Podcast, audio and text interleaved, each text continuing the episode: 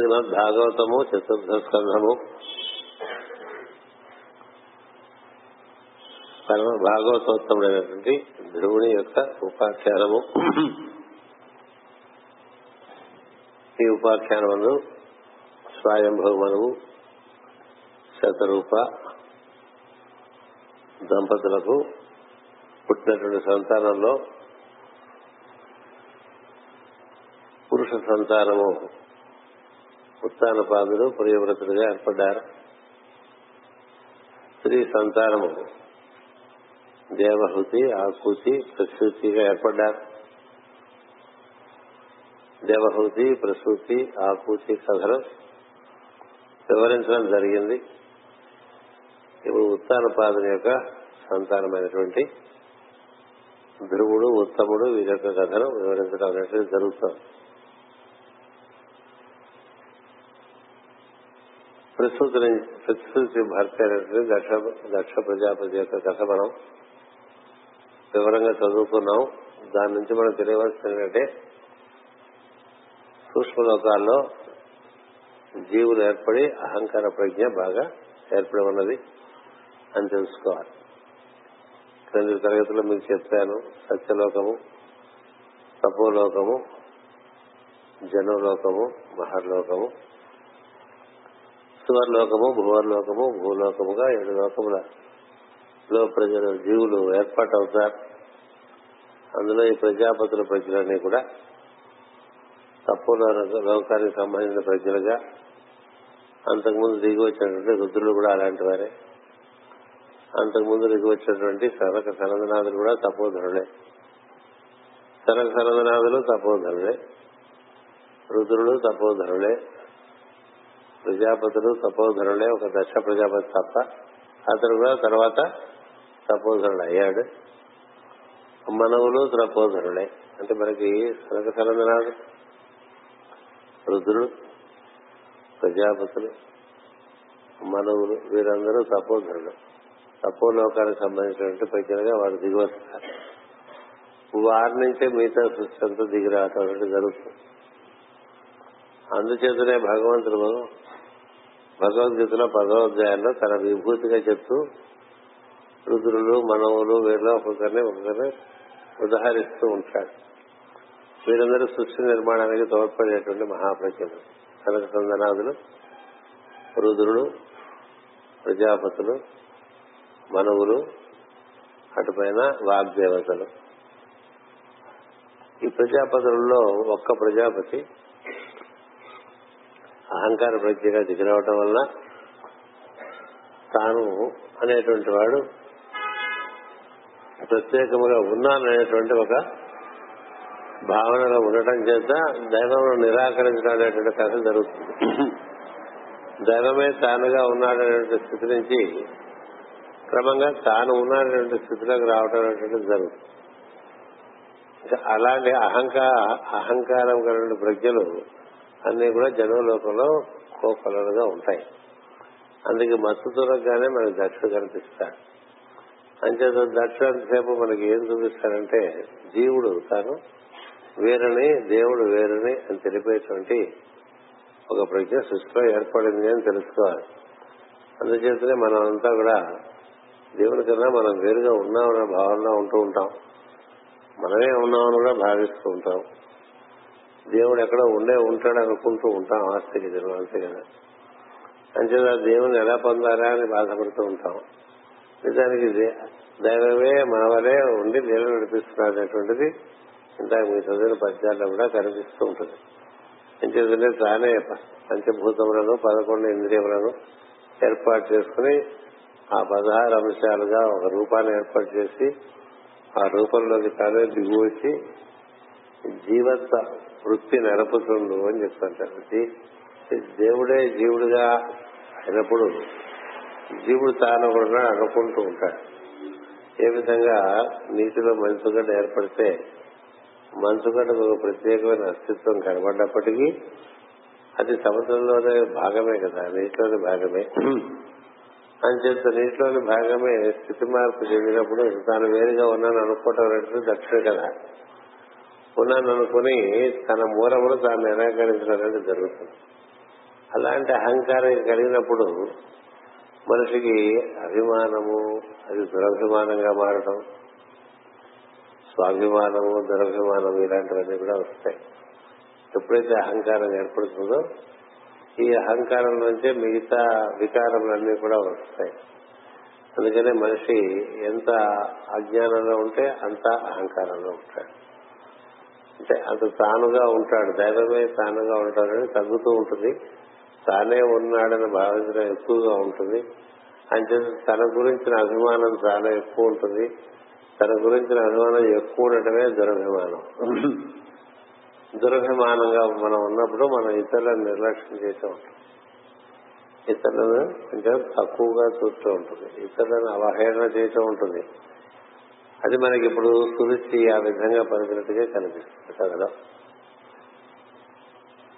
తండ్రి తండ్రి ఉత్తానపాదుడు అతను విశ్రాంతిగా కూర్చుండగా తమ్ముడు ఉత్తముడు అతని యొక్క తొడల మీద కూర్చుని ఉన్నప్పుడు, ఆశ్రయుడై ఉన్నప్పుడు ధ్రువుడు కూడా తాను కూడా వచ్చి అతని తొడల మీద, తండ్రి తొడల మీద కూర్చోవాలని ప్రయత్నం చేస్తారు. అలా చేసినప్పుడు మామూలుగా అప్పటికే వ్యత్యాసాలు వచ్చేసినాయి కాబట్టి అహంకారం ఉన్నదట. అహంకారం ఎక్కడ ఉంటే అక్కడ వ్యత్యాసాలు చాలా ఉంటాయి. అహంకారం తక్కువ ఉంటే సమవర్తనం ఉంటుంది, సమదర్శనం.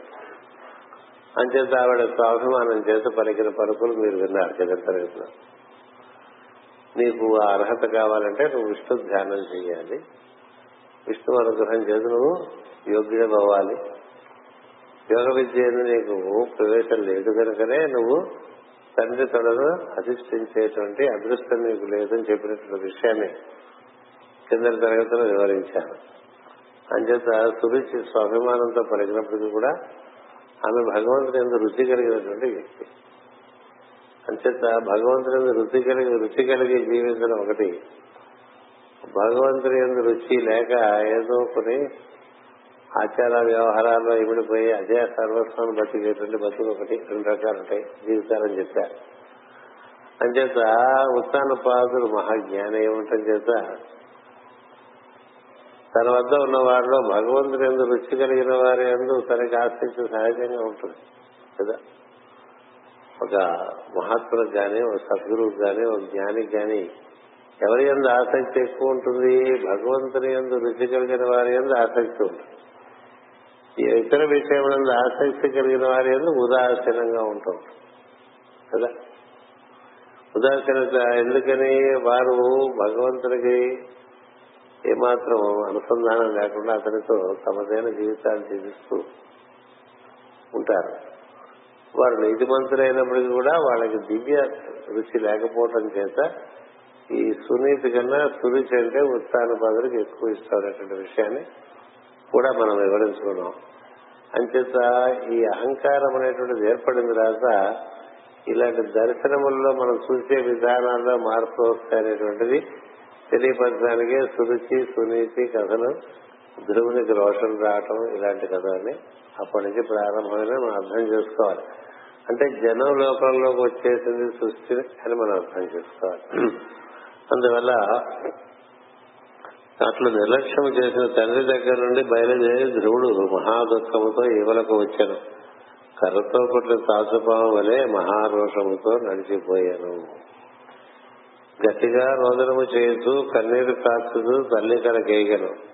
తల్లి యొక్క సునీతి ప్రేమతో సుధుని దగ్గరకు తీసుకురను, తొడలపై కూర్చుండ పెట్టుకుని ప్రేమతో ముఖము ఎగురుతూ జరిగిన వృత్తాంతమును అంతఃపుర పరిచారికలు చెప్పగా విని నిట్టూర్చి కంట నీరు పెట్టుకున్నాడు. సరే, ఇక్కడ తొడ మీద కూర్చున్నాడు కదా. మనకి ఈ కథలో తొడ ఎక్కువ ఊరువుల కథ ఇదంతాను చెప్పే కదా తరగతిలో కూడా. చివరికి ఉపదేశం చేసిన నారదుడు కూడా బ్రహ్మదేవుడు తొడ నుంచి పుట్టుకొచ్చిన వాడని, ఈయనేమో తొడెక్కడానికి నిరాకరింపబడ్డవాడని, తల్లి తొడ ఎక్కగలిగాడు కానీ తండ్రి తొడ ఎక్కలేకపోయాడు. అంటే అర్థం ఏంటంటే ప్రకృతి ఒడిలో ఉన్నాడు తప్ప దైవం యొక్క ఒడిలో దానికి ఆధారం ఏంటంటే తత్వం యొక్క ఒడిలో ఇంకా చేరలేదని మనం అర్థం చేసుకోవాలి. చదువుతున్న సురుచి పలికిన పలుకులను మాటి మాటికి తలుచుకుని దుఃఖాదులతో కుముడుకున్న సునీతి, మరి ఆవిడకి అంతే కదా. ఆవిడ అన్నదనే దుఃఖం వీడికి. ఏది అదృష్టం అంటే నా కడుపునే పుట్టేవాడు నువ్వు అన్నది కదా. నీకు అదృష్టం లేకపోవటం వల్ల సునీతి కడుపును పుట్టావు, సునీతి కడుపును పుట్టడం వల్ల నీకు యోగం అవ్వలేదు. నా కడుపును పుట్టి ఉంటే నీకు యోగం అవ్వ ఉండేది. యోగం అబ్బిన వాడికే తొడ మీద కూర్చునే అధికారం ఉంటుంది అనేది ఇందులో రహస్యార్థం. తొడెక్కడం అంటే చెప్తాను, మూలాధారం ఉన్నందు ప్రజ్ఞ ప్రచోదనం చెందినప్పుడు అటు వాడిని తొడ ఎక్కిన వాడుగా చెప్తాడు. అయితే మనకి మూల, పూర్వాషాఢ, ఉత్తరాషాఢ నక్షత్రాలుగా మనకి ధనుర్మాస ప్రజ్ఞగా గోచరిస్తుంది. ఆ ధనుర్మాసంలోనే ప్రజ్ఞ ఊర్ధగతి చెందడానికి కావాల్సినటువంటి సమస్తమైనటువంటి ప్రచోదనములు ఉంటాయి. అందుచేతనే మన వారు ఆ ధనుర్మాసాన్ని, ఆ మార్గశీర్ష మాసాన్ని విపరీతంగా తెలియకుండా ఆరాధన చేస్తారు తప్ప ఉత్కమణం అంటే చైతన్యానికి ఊర్ధగతి పట్టించేటువంటి కార్యక్రమంలో నిమగ్నం అవ్వరు. అలా నిమగ్నం అయినటువంటి వారు యోగమునందు ప్రవేశించినట్టు. అందుచేత అలాంటి యోగమునందు ప్రవేశించలేనటువంటి ధ్రువుడు తన అవమానం పొంది తన తల్లి తొడ మీద కూర్చుంటే ఆమె కూడా అలాంటి యోగానికి సంబంధించినది కాదు కనుక వారిద్దరూ ఒకరినొకరు ఓదార్చుకుంటూ ఉన్నారు. కొంత తడవు ఒకనకు కొడుకు మగము చూసి ఇట్లనేను, సునీతి ఇట్లన్నది, తండ్రి దుఃఖింపకము, ప్రతి జీవికి తన పూర్వజన్మమున చేసిన దుష్కర్మ బలవంతముగా వెంటనంటు సమయమున దుఃఖపడి సమస్యలేనితో ఏమగును. ఇది మనకు పనికొచ్చే వాక్యాలు, అందుకని చదువుకుంటాం కదా. ప్రతి జీవికిని తన పూర్వజన్మమున చేసిన దుష్కర్మ దుష్కర్మ బలవంతముగా వెంటనంటు సమయమున దుఃఖపడి సమస్యలతో ఏమగును. మనకి ఉన్న పరిస్థితి మనం ఇదివరకు నిర్వర్తించినటువంటి తీరు బట్టి మనకి ఏర్పడి ఉంటుంది అనేటువంటిది కర్మ సిద్ధాంతం. ఇప్పుడు ఇంకా సృష్టి ఇది ప్రారంభం, అప్పటికే కర్మ ఎక్కడి నుంచి వచ్చేసింది అనే ప్రశ్న రాదు కదా. ఎందుకు వచ్చేసిందంటే అంతకుముందు సృష్టిలో వీళ్ళు ఏ స్థితిలో ఉన్నారో ఆ స్థితిలో కలిసిపోయారు. ఎవరెవరు ఏ విధంగా ఉన్నారో, ఏ ఏ లోకాల్లో ఉన్నారో, ఈ భూలోకం నుంచి ఆ తపో లోకంలో ఉండేవాడు అందరూ కూడా ప్రళయం వచ్చినప్పుడు అందరూ కలిసిపోతారు. కలిసిపోయినప్పుడు మళ్ళీ తిరిగి వచ్చినప్పుడు మళ్ళీ కొత్తగా సృష్టిపోయినంగానే అలా తపోలోకంలో ఉండిపోదాం అనుకున్నా ఉండిపోలేదు కదా. జనలోకంలోకి వచ్చేస్తారు. వచ్చేస్తే అహంకార పురుషులు అవుతారు. అహంకార పురుషులు అవగానే అధికారాలన్నీ వచ్చేస్తాయి. వాటి నుంచి బయటపడటానికి తపస్సులోకి వెళ్లాల్సి వస్తుంది కదా. నేను ఎప్పుడు మీకు ఉదాహరణ చెప్తుంటా. ఒక పది తరగతుల విద్యాలయం ఒకటి కూలిపోయింది అనుకోండి, అదే ప్రళయం. అప్పుడు అందులో పది పది తరగతుల్లోనే పిల్లలు చదువుకుంటున్నారు. మళ్ళీ ఇంకో విద్యాలయం నిర్మాణం చేశారనుకోండి, చేస్తే ఏ ఏ పిల్లలు ఏ ఏ స్కూల్ తరగతిలో చదువుతున్నారో ఆయా పిల్లలు ఆయా తరగతుల్లోకి వెళ్ళిపోతారు. అంతేగా, అంటే సగం అకాడమిక్ ఇయర్ లో పడిపోయింది అనుకోండి స్కూల్, ఇంకో స్కూల్ ఏర్పాటు చేశారనుకోండి, ఇక్కడ రెండో క్లాస్ కూడా అక్కడ రెండో క్లాస్ లోకే వెళ్తాడు, ఇక్కడ మూడో క్లాస్ కూడా అక్కడ మూడో క్లాస్ లోకే వెళ్తాడు, ఇక్కడ ఆరో క్లాస్ కూడా అక్కడ ఆరో క్లాస్ లోకి వెళ్తాడు, పదో క్లాస్ తొమ్మిదో క్లాస్ కూడా తొమ్మిదో క్లాస్ లోకి వెళ్తాడు. అంచేత సృష్టి ప్రారంభంగానే లోకవృత్తం యథాతథం అంటూ ఉంటాం. అంతకుముందు ఎట్లా ఉందో అలాగే ఇది same manage the due and ancient form అంటూ ఉంటారు. ఎత్ర పూర్వే సాధ్యా సంతి దేవా అని పురుష సూక్తుల్లో చాలా చదువుతూ ఉంటాం. ఎందుకు చదువుతాం తెలియకుండా చదువుకుంటాం, అది వేరే సంగతి. అంచేత మళ్ళీ యథాతథంగా అదే స్థితిలోకి వచ్చింది. ఇప్పుడు చూడండి, మన క్లాస్కి రాగానే ఎవరెవరు ఎక్కడెక్కడ కూర్చోవాలో వాళ్ళ వాళ్ళు అక్కడ కూర్చుంటారు కదా. అంతేగా, అలవాటు ప్రకారం అలా వచ్చేసి ఈ భాగవతం క్లాస్ లో ఎప్పుడు ఎవరు ఎక్కడ కూర్చుంటున్నారో వాళ్ళు అక్కడ కూర్చుంటారు. అంతే ఆటోమేటిక్ గా ఇంకో చోట కూర్చుంటారుగా. ఎందుకలా జరుగుతుంది? అది లోక వృత్తి అంటారు దాన్ని. నీలో ఉండేటువంటి చైతన్యం ఆ విధంగా స్థిరపడి ఉంటుంది. అంచేత వీళ్ళు ఈ విధంగా ఇంతకు ముందు సృష్టిలో ఎలాంటి స్థితిలో లోపలికి వెళ్ళిపోయారు వాళ్ళలో అలాంటి స్థితిలోకి బయటకు వచ్చేస్తారు.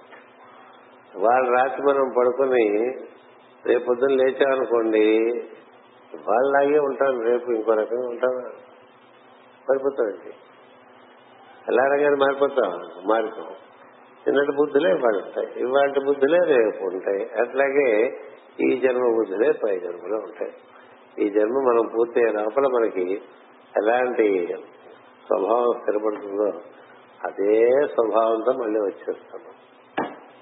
అలాగే ఒక ప్రళయం జరిగినప్పుడు మనకి ఎలాంటి బుద్ధి ఉందో, ఎలాంటి స్వభావం ఉందో అలాగే వెళ్ళిపోతామండి. వెళ్ళిపోయి కొన్ని వేల లక్షల లక్షలాది సంవత్సరాలు, కోట్లాది సంవత్సరాలు ప్రళయంలో ఉన్నా మళ్ళీ రాగానే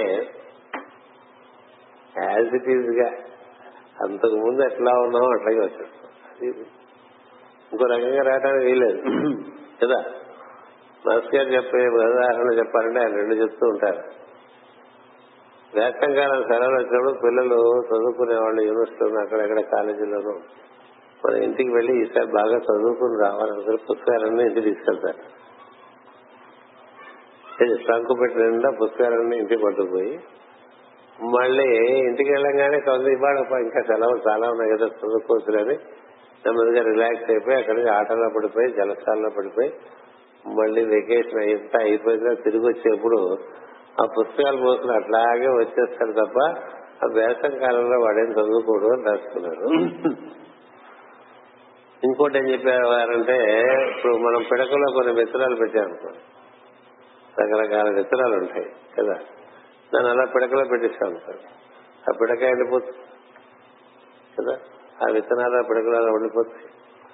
అటు పైన విత్తనాలు మళ్ళీ నాటాలంటే ఆ పిడక నానేస్తే, ఆ పిడకతో పాటు ఆ విత్తనాలు కూడా నానితే, ఆ విత్తనం వేస్తే అంతకుముందు అది ఏ విత్తనం అట్లాగే మొలకెత్తుతో ఇంకో రకంగా మొలకెత్తుంది కదా. వేప విత్తనము మామిడి చెట్లాగా మొలకెత్తుందా? అంతకుముందు ఏదో నువ్వు ఇప్పుడు అదే కదా, నీ అంతటగా నువ్వు మార్చే తప్ప, నీ అంతటగా నువ్వు ప్రయత్నం చేసి మార్చే తప్ప అంతకుముందు ఎట్లా ఉన్నావో అట్లాగే ఉంటావు, నిన్న ఎట్లా ఉన్నావో అట్లాగే ఉన్నావు, మొన్న ఎట్లా ఉన్నావు అట్లాగే ఉన్నావు, కింద సంవత్సరం ఎట్లాగే ఉన్నావు అట్లాగే ఉన్నావు, పదేళ్ళ క్రితం ఎట్లాగే ఉన్నావు అట్లాగే ఇదే కదా. అంచేత ఇంకా అది అలా తిరుగుతూ ఉంటావు, రాటంలో తిరుగుతున్నట్టు రంగులు రాటం ఎక్కితే అట్లా తిరుగుతూ తిరుగుతూ ఉంటావు. అంచేత వృద్ధి ఉండదు ఈ లోకాల్లో, వృద్ధి ఉండదండి ఏ లోకాల్లో. వృద్ధి ఉంటుందంటే ఏనాడైనా జీవితానికి మనం మనం అన్ని మనం బాగు చేసుకుందాం అనేటువంటి సంకల్పం చాలా గట్టిగా వస్తున్నాం. మన్ని మనం బాగు చేసుకుందాం, ఇంతకన్నా బాగుండాలనుకుంటే బాగుండిపోతామా? బాగుండాం. ఇంతకన్నా బాగుండాలనుకుంటే బాగుండవు. ఇంతకన్నా బాగుంటానికి నువ్వు ఏం ప్రయత్నం చేశావు దాన్ని బట్టి బాగు. ఆ ప్రయత్నం ఎంత దీక్షగా చేశావు, ఎంత శ్రద్ధగా చేశావు, ఎంత దీర్ఘకాలం చేశావు అంత సులభంగా మారిపోదు. అది ఎంత సులభంగా మారిపోదు. పైగా భూమి మీద ఉండే వాళ్ళకి చాలా కష్టం సార్. నిన్ననే నిన్న మొన్న గంగనాయుడు గారికి డిస్కషన్ ఇచ్చా. మరుగు మాట చెప్తారు, అన్ని గోళాల్లోనూ పదార్థం ఉంది, అన్ని గోళాల్లోనూ పదార్థం ఉంది, భూలోకంలో పదార్థం ఉండేటువంటి బలం మిగతా గోళాల్లో ఉండే పదార్థానికి లేదు. ఈ భూగోళం పదార్థం నుంచి ప్రజ్ఞ బయటపడటం అంటే దానికి మహత్తరమైనటువంటి ప్రయత్నం కావాలట. అంత ప్రయత్నం అక్కర్లేట మిగతా గోళాల్లో ఉండే జీవులకి. ఆ పదార్థం అంతలాగా పట్టేదిట, ఇలాగా పట్టేసి ప్రజ్ఞని ఎంతసేపు పదార్థంలో బంధించి పదార్థమయంగానే వాడు లక్షలాది జన్మలు ఎత్తేట్టుగా కాపాడుకుంటుందండి. మనం ఊరికే ఇంత ప్రయత్నాలు చేస్తుంటాం, చాలా అలసత్వంతో కూడిన ప్రయత్నం. ఏదో ఐదు నిమిషాలు కళ్ళు మూసుకుని అప్పుడు చాలా ఫీలింగ్, మనకి భయంకరమైన ఫీలింగ్ వచ్చేస్తుంది కదా. ఫీలింగ్ వస్తే ప్రజకి వికాసం కావాలి కదా. అని చెప్పి ఇలాంటి పరిస్థితులు అంటే భూలోక అందుకనే భూలోక వాసం అన్నిటికన్నా ఎక్కువ కష్టమైనటువంటి వాసం అని చెప్తారు మరో మహర్షి. ఇక్కడ నుంచి అసలు ప్రజ్ఞ ఇక్కడికి రావడానికి కారణం ఏంటి నువ్వే అని చెప్తాను. ఇంత దరిద్రంగా పడిపోవడానికి కారణం మనమే. అందుకే ఇందులోంచి బయట రావాలంటే ఎంత ప్రయత్నం చేయాలి.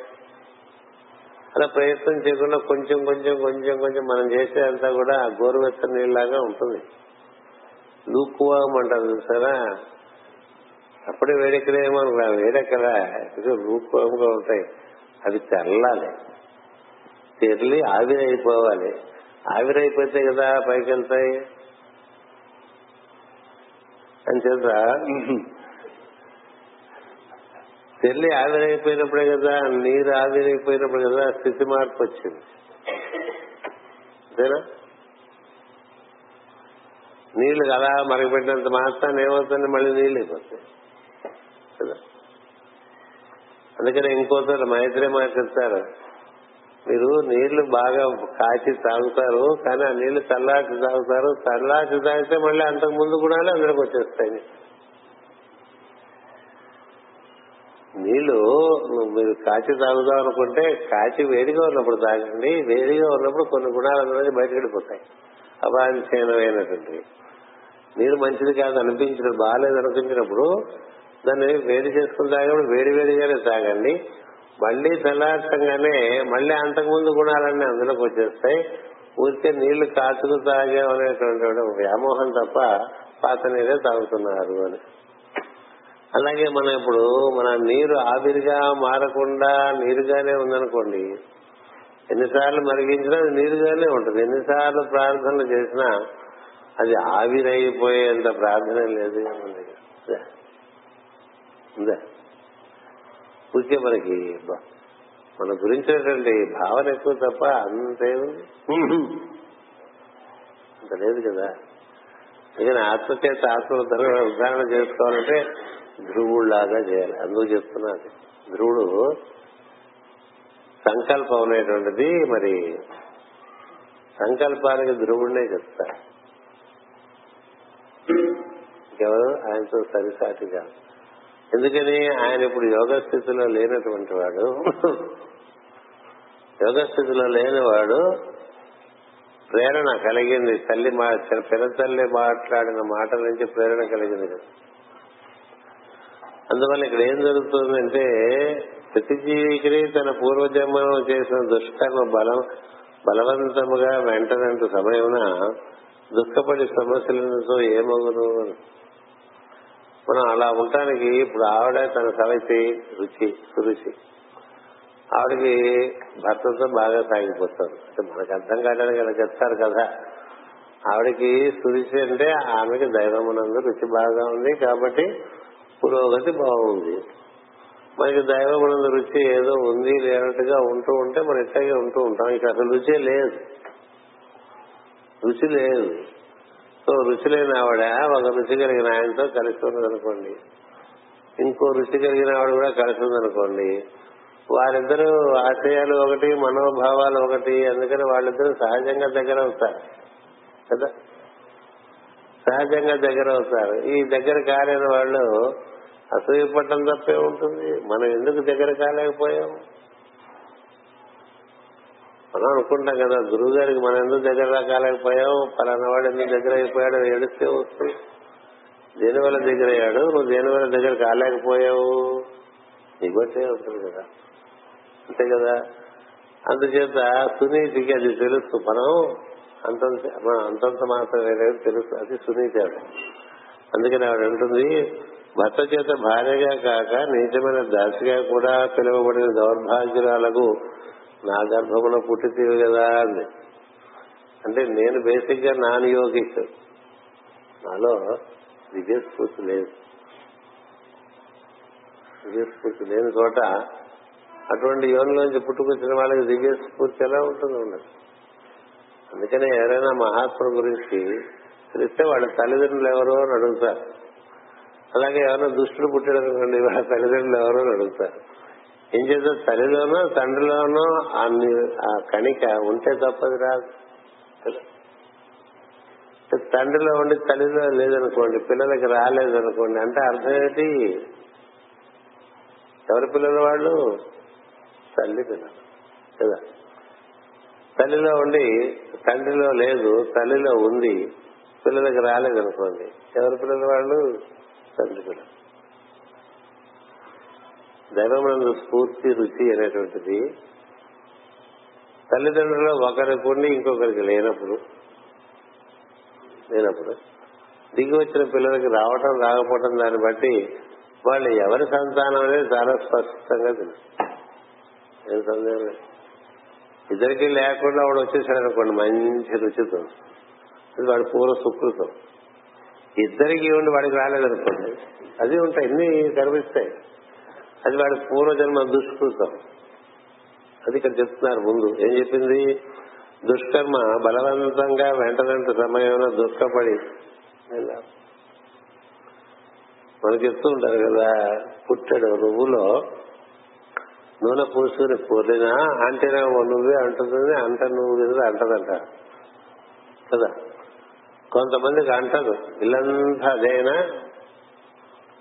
అక్కడ ఉండేటువంటి ఆ తత్వం వాళ్ళకి అంటది. అంటే పూర్లినా అంటది, ఏం చేసినా అంటది, కొంతమందికి అంటదు. ఆ అంటని వాడికి ఊరికి అంటించాలని ప్రయత్నించదు కదా, కొంతమందికి అంటుతుంది. అంచేత ఈ అంటని తల్లికి పుట్టినటువంటి వాడు వీడు, ఈ కుర్రవాడు. అంచేత నాకు పుట్ట నా గర్భంలో పుట్టితేవు కదా, సురుచి నిన్ను అట్లా అన్నది అట్లా అన్నదని అనగా తప్పేమీ అని. అది సునీతి. ఆవిడ నిన్ను ఆ విధంగా అన్నదంటే తప్పే ఉంది, ఆమె సత్యమే పలికినది. అలా ఎలా అన్నదండి? ఏడు సత్యం? ఇందాక నుంచి నేను చెప్తున్నటువంటి ఆ రహస్యం సత్యం, సురుచి సత్యం. ఏంటి? సురుచి పలికిన మాట కటువుగా ఉంది, అభిమానం చేత పలికింది ఆవిడ అట్లా కదా, కానీ సత్యం ఉన్నది. సునీతికి తెలుసు తనెందుకు అంతగా ఆదరించట్లేదు భర్త అనేటువంటి, ఆవిడ ఎందుకంత ఆదరిస్తున్నాడు అనేది కూడా తెలుసు. అందుచేత సత్యమే పలికినది. ఆమె తండ్రి తలపై కూర్చున్న తల తెలుసు, విష్ణు పాదములను ఆశ్రయింపు. మనం ఏం చేయాలంటే, మనకి అసలు ఏ రుచి కలగట్లేదు అనుకోండి, వాడికి ఏదో కృష్ణ శతకం ఇలాంటివన్నా వాడికి అసలు రుచి కలుగుతుందేమో చూడాలి. కృష్ణ శతకం మీద కూడా వాడికి రుచి కలగట్లేదు అనుకోండి, వాడిని బాధ పెట్టకూడదు, వదిలేయాలి. ఎప్పుడు వాడు according to his own time he will come up. మనకి వ్యామోహం ఎలా? వీడు మనవాడనే వ్యామోహం చేత కదా వాడికి వీడికి మప్పేయాలనుకుంటా. మనకు తెలిసినవి మన పిల్లలకి మప్పేయాలని చాలా తాపత్రయ పడుతుంటారు కదా, వాడు దానికి సరిగ్గా వ్యతిరేకంగా ఉంటాడు. అప్పుడు వెక్కిరించినట్టుగా ఉంటుంది కదా పరిస్థితి. అప్పుడు ఏం చేస్తారు చెప్పండి?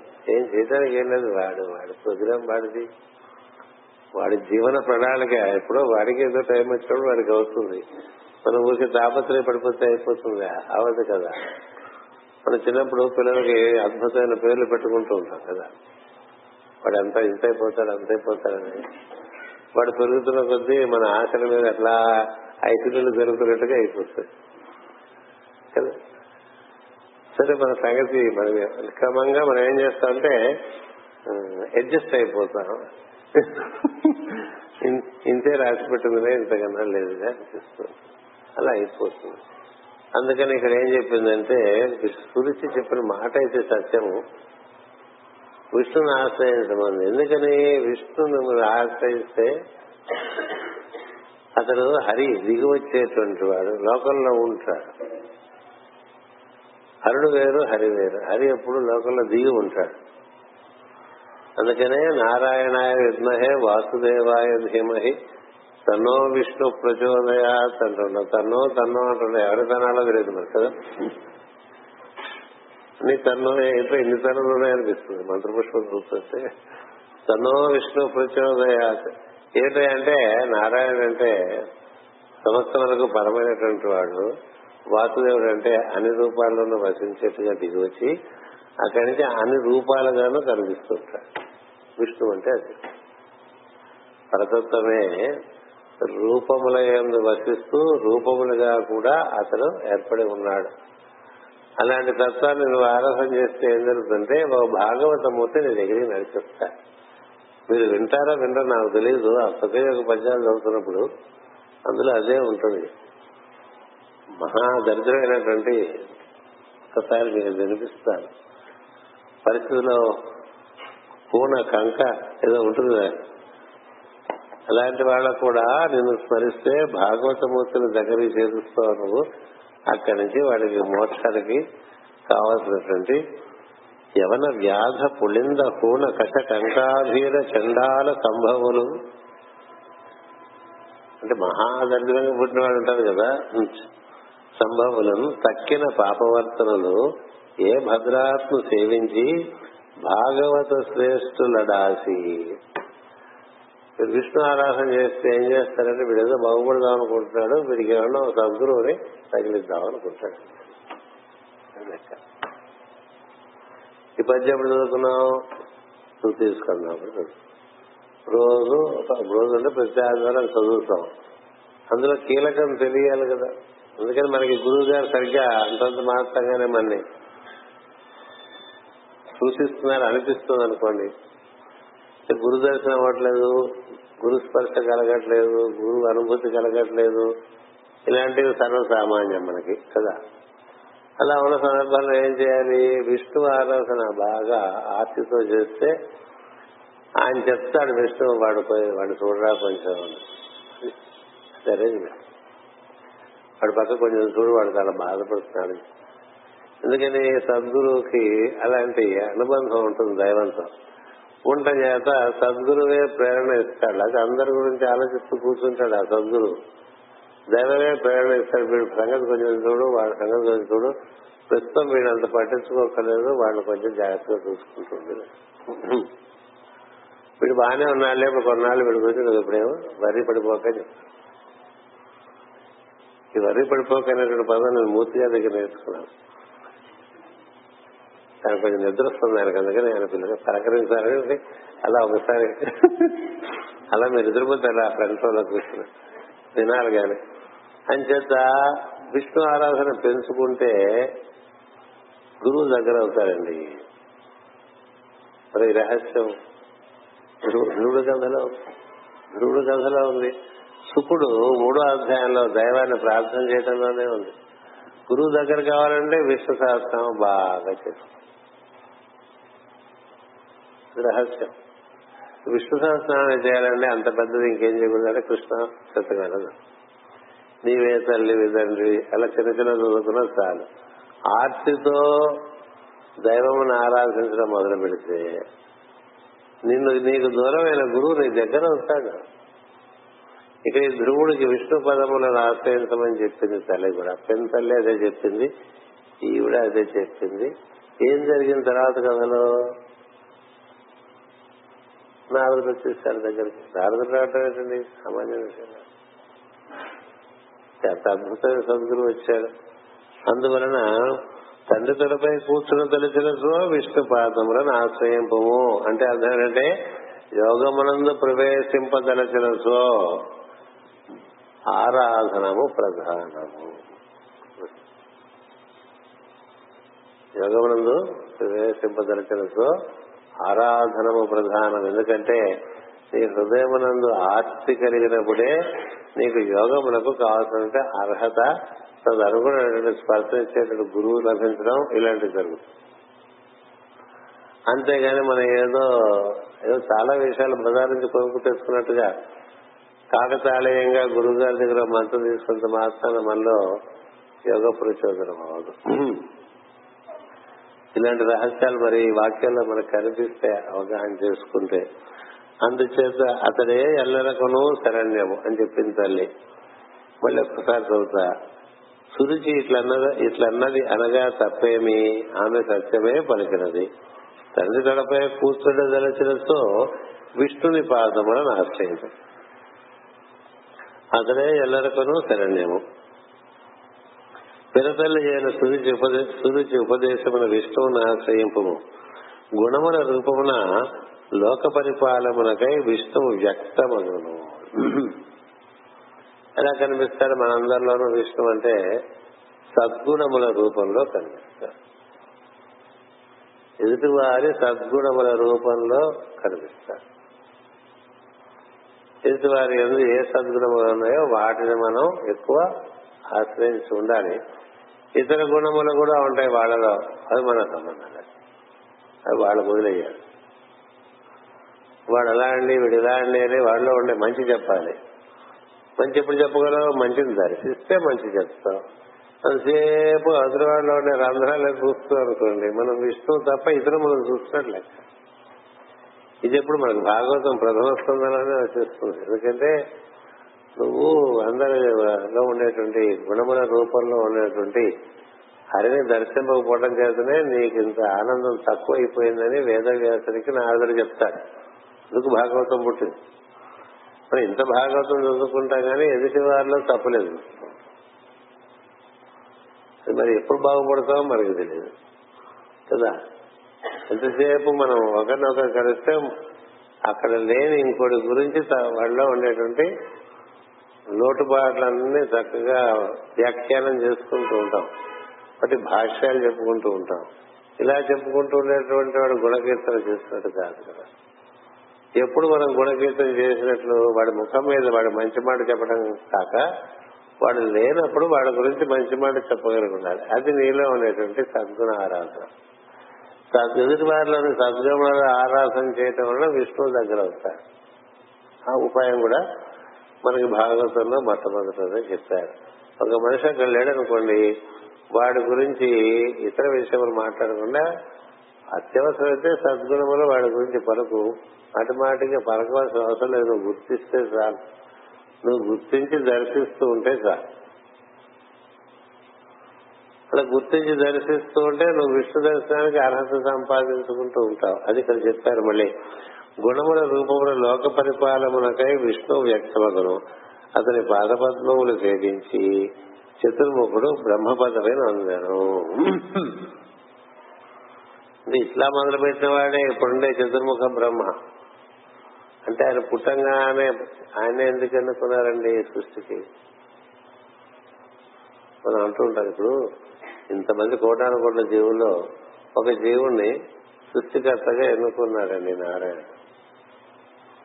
ఆయన ఏం చేశాడు? అంతకుముందు కల్పాల్లో ఏం చేయబట్టి ఈ కల్పంలో ఆయన సృష్టికర్త అయ్యాడండి. మనం కూడా అంటూ ఉంటాం కదా, ఎవరికైనా మంచి భార్య దొరికిందనుకోండి, ఏం పుణ్యం చేశాడు.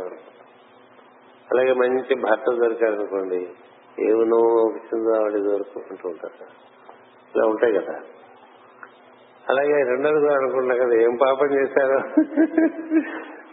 ఏం పాపం చేశారో ఇలాంటి భార్య పిల్లలు అనుకునే మగవాడు, ఏం పాపం చేశానో ఇలాంటి భర్త పిల్లలు దొరికారు ఆడవాళ్ళు ఉండరా, ఉంటారు.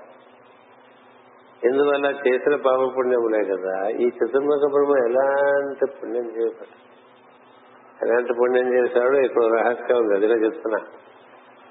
ఆయన ఎప్పుడో ముందు కల్పాల్లో ఇతరుల అందరి సద్గుణ మనం అలా దైవంగా ఆరాధన చేయటం మొదలు పెట్టడం చేత దాంట్లోంచి నిష్ణాతులైపోయి విష్ణు దర్శనం అయిపోయి విష్ణుకు ప్రీతిపాత్రులైపోయి ఇన్ని లోకాలు దాటేసి విష్ణుకి హృదయమునందు చేరి మళ్లీ సృష్టి దిగి వచ్చేప్పుడు ఆయన బొడ్లోంచి బయటకు వచ్చాడండి. అట్లా ఎవరు పడితే వాళ్ళు రాలేరు కదా. విరాట్ పురుషుడు బొడ్లోంచి బయటకు వచ్చేయగలరా? రాలేరు. అది ఒక రహస్యం ఇక్కడ మనకి భాగవతం ఇక్కడ చెప్తున్నట్టుగా మనం గుర్తించాలి. అతని పాదపద్మములను సేవించి, పాదపద్మములంటే భగవంతుని యొక్క పాదపద్మములంటే కనబడుతున్నటువంటి సృష్టి. పాదోశ విశ్వభూతాన్ని అని అంటూ ఉంటాం మనం. అంటే విశ్వంలో మనకి కనబడుతున్నటువంటి ఈ సృష్టి, దాని అందరూ పుట్టినటువంటి రూపములతో ఏర్పడినటువంటి జీవులు, వీళ్ళని వీళ్ళ ఎందు ఉండేటువంటి విష్ణువుని దర్శనం చేయటం అంటే వాళ్ళ ఎందరూ ఉండేటువంటి గుణములను దర్శించి వాటిని మనం ప్రశంసించుకుంటూ ఆరాధన చేయటం. అంతేగాని పొద్దున్నే విష్ణు సహస్రనామం చేసి ఎనిమిది గంటల నుంచి ఊరి మీద పడిపోయి ప్రతి వాడిని తిరుగుతున్నాం అనుకోండి, అది విష్ణు సహస్రనామం చేస్తాం కదా. మనంతా పొద్దుప్పుడు పూజలు చేస్తాం, అందరం ఏం పిలుపు కూడా చేస్తాం. నిత్యంగా లేవగానే ముందు అందరం పూజ పూజాధికాలు చేస్తాం. ప్రపంచంలోకి వచ్చినట్టు ఏం చూస్తున్నాము? విష్ణువు చూస్తున్నావా? విష్ణువు చూడలేదుగా. కానీ ఏం పలుకుతున్నాం? విశ్వం విష్ణువు అంటున్నాం. విశ్వం విష్ణు వషట్కారు అంటాం. అంటేనే కానీ ఆచరణలో ఏది లేదు. కానీ బ్రహ్మదేవుడు అలా ఆచరణలో పెట్టడం చేత చతుర్ముఖ బ్రహ్మగా the first assistant to Narayana అయిపోయింది. ఆయన పనికి ఈయన ఫస్ట్ అసిస్టెంట్ అయిపోయాడు. అంటే సెక్రటరీస్ లో ఫస్ట్ సెక్రటరీ, సెకండ్ సెక్రటరీస్ లో ఉండరు కదా, ఇట్లా ఫస్ట్ సెక్రటరీ అయిపోయాడు ఈయన. ఇంచేతంటే ఆ విధంగా ఆరాధన చేయటం వల్ల సేవించడం అంటే విష్ణు పాద పద్మములను సేవించడం అంటే సృష్టి ఎందుండేటువంటి జీవుల ఎందున్నటువంటి గుణములను దర్శించి వారిని వారికి వీలుంటే ఏమైనా సేవ చేయగలిగితే సేవ చేశాం. తెలుసు దర్శించు సేవించు ఉండవాలని చెప్పి వాక్యం ఉంటుంది ద్వితీయ స్కందంలో. అలా చేసుకున్నట్టు చేసుకుంటూ చేసుకుంటూ చేసుకుంటూ చేసుకుంటూ ఉంటే క్రమంగా దారి జరుగుతుంది. మనం అందరినీ తిట్టిపోస్తూ బోర్డు పూజలు చేస్తున్నాం అనుకోండి, బోర్డు అభిషేకాలు చేస్తున్నాం అనుకోండి, అదేం ఉపయోగం లేదు. అట్లా మనకి ఏనుగులు నదిలో స్నానం చేసేసి బయటకు వచ్చి ఆ పక్క ఈ పక్క ఉండే దుమ్మంతా మళ్ళీ మీదేసేసుకున్నట్టు అయిపోతుంది. మళ్ళీ చిరాకు పుడుతుంది, మళ్ళీ నదిలోకి వెళ్ళి మళ్ళీ స్నానం చేస్తుంటారు. దాన్నే గజ స్నానం స్నానం అంటుంటాం. ఇట్లా గజ స్నానంగా సాగిపోతున్నది. మురికి అయిపోతుంటాం, కడుక్కుంటాం, మురికి అయిపోతుంటాం, కడుక్కుంటాం. ఈ కడుక్కుల దాని నుంచి ఏ ప్రయోజనాన్ని మనం పొందట్లేదు. అలా జరగకూడదు. కొందరు మహామనుభావుడైన బ్రహ్మసుతుడు, ఆ బ్రహ్మదేవుడికి పుట్టినటువంటి వాడే మీ తాత. ఎవరు? స్వయంభూ. మనం ఎవరు? ధ్రువుడు. ధ్రువుడు తాత ఎవరు? ధ్రువుడి తండ్రి ఉత్తానపాదుడు, ఉత్తానపాదుడు తండ్రి స్వయంభూ మనవు, స్వయంభూ మనవు తండ్రి బ్రహ్మదేవుడు. అంటే ముత్తాత అయిపోయాడు బ్రహ్మదేవుడు. తాతేమో స్వయంభూ మనవు, తండ్రి ఏమో ఉత్తానపాదుడు. అంటే నువ్వు ఫోర్త్ జనరేషన్ అక్కడి నుంచి. బ్రహ్మకు నువ్వు ఫోర్త్ జనరేషన్, బ్రహ్మ నుంచి. ఆయనకి నువ్వు ముని మనవాడి. మనవాడు అట్లా బంధుత్వాలు ఇచ్చేసారు కథలకి. సృష్టి కథలు ఇట్లేదో మన ఫ్యామిలీ స్టోరీస్ లాగా రన్ చేశారండి. అందుకని భారతదేశంలో అన్ని కూడా ఫ్యామిలీ స్టోరీసే. పాలిటిక్స్ అయినా ఫ్యామిలీయే, సినిమా బాలీవుడ్ అయినా ఫ్యామిలీసే కదా, క్రికెట్ అయినా ఫ్యామిలీసే. అంతా మనకి ఫ్యామిలీలు ఫ్యామిలీలుగా వాళ్ళు అందులోకి దిగొచ్చేస్తూ ఉంటారు. ఆ విధంగా మనకి ఫ్యామిలీ కథలాగా బ్రహ్మదేవుడి యొక్క కొడుకు స్వయంభూమను, స్వయంభూమను ఉత్తానపాదుడు, ఉత్తానపాదుడు మన కొడుకు ధ్రువుడు. అంటే నీ ముత్తాత అంతటి వాడైపోయాడు. ఇలా చేసి నీ తాతయ్యకు మనవు తన పరిపూర్ణ దృష్టిచే విష్ణువుని అంతర్యామిగా దర్శించను. నీ ముత్తాత అలాంటి వాడు, మీ తాత ఎలాంటి వాడు? ఆయన సమస్తమును అంతర్యామిగా దర్శించగలిగినటువంటి వాడు స్వయంభూ మనవు. తాను చేసిన మహాయజ్ఞములతో వారిని ఆరాధించి భౌతిక సుఖములను, సర్గ సుఖములను, మోక్ష సుఖములను కూడా పొందెను. స్వయంభూ మనవు మూడు రకాల సుఖాలు అంటే మనం చెప్తాం కదా, సింథసిస్ అని. అంటే ఆయన భౌతిక సుఖాలు పొందేట, స్వర్గ సుఖాలు పొందేట, ఒక ముక్త స్థితిలో ఉండేటువంటి వాడు పొందే సుఖాలు పొందాడంటే ఇహము పరము రెండు ఉంటాం కదా. ఇహ సౌఖ్యములు, స్వర్గ సౌఖ్యములు, పర సౌఖ్యములు, మూడు సాధించుకున్నాడు ఆయన మీ తాతయ్య స్వయంభూ మనవు. అతి విష్ణుడు పరమయోగేంద్రుల సమూహములచే పరివేష్టింపబడిన పాదపద్మములు కలిగి నిరంతరము ప్రకాశించుతును. అతడు భక్తవత్సలుడు, విశ్వమునందు వారిని దర్శించి పొందదగును. విశ్వమునందు అంటే కనబడుతున్నటువంటి సృష్టిలో ఆయన దర్శించి పొందొచ్చు అని చెప్పారు. ఎలా పొందుతాం ఇందులోనే చెప్పారు ముందు. ఏమిటి? గుణముల రూపంలో, ఎదుటివారి గుణముల రూపంలో, సద్గుణముల రూపంలో విష్ణువు ఉంటాడు. కాబట్టి ఆ సద్గుణములను చూస్తూ వాటినే మనం ప్రశంసించుకుంటూ వారి యందు ఉండేటువంటి ఇతర విషయంలో ఆసక్తి లేకుండా మనం దర్శిస్తున్నాం అనుకోండి. అట్లాగే మొక్క చూసిన చూసినా అందులో విచ్చుకున్నటువంటి పువ్వులు లేవనుకోండి, ఆకులు చూస్తాం అనుకోండి. విశాఖపట్నంలో మొక్కలు ఎప్పుగా పెరుగుతాయి, పువ్వులు ఎప్పుడో కానీ రావు కదా, ఆకులు వస్తూనే ఉంటాయి కదా.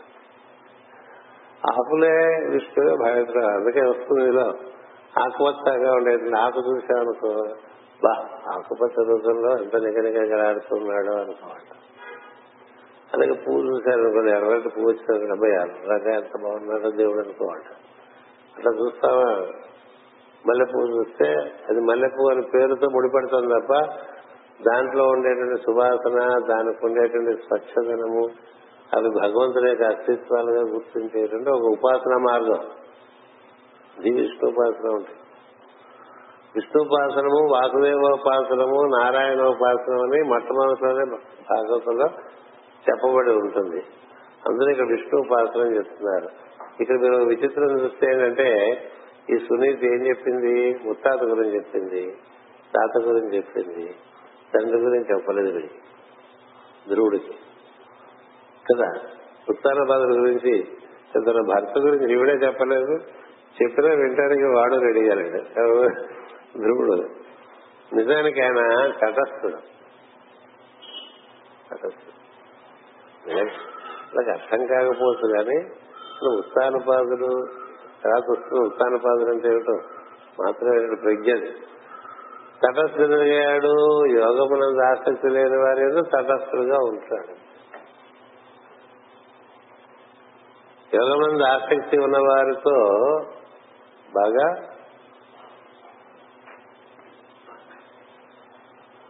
ప్రేమ కలిగి ఉండి ఇతరుల యందు ద్వేషం లేకుండా తటస్థంగా ఉంటాడు. అందుకే కదా మాస్టర్ గారు ఊరంతా పూసుకునేవారు కాదు. ఈ యోగమునకు సంబంధించిన వాళ్ళు ఎవరున్నారో వాళ్ళతోనే పెట్టుకున్నారు, మిగతా వాడికి మనతో పని లేదు, నాకు వాడితో పని లేదు. ఊళ్ళో పెద్దవాళ్ళందరూ మనకు పరిచయం అవ్వాలి అనే ప్రశ్న ఆశ్చర్యంగా ఉండేది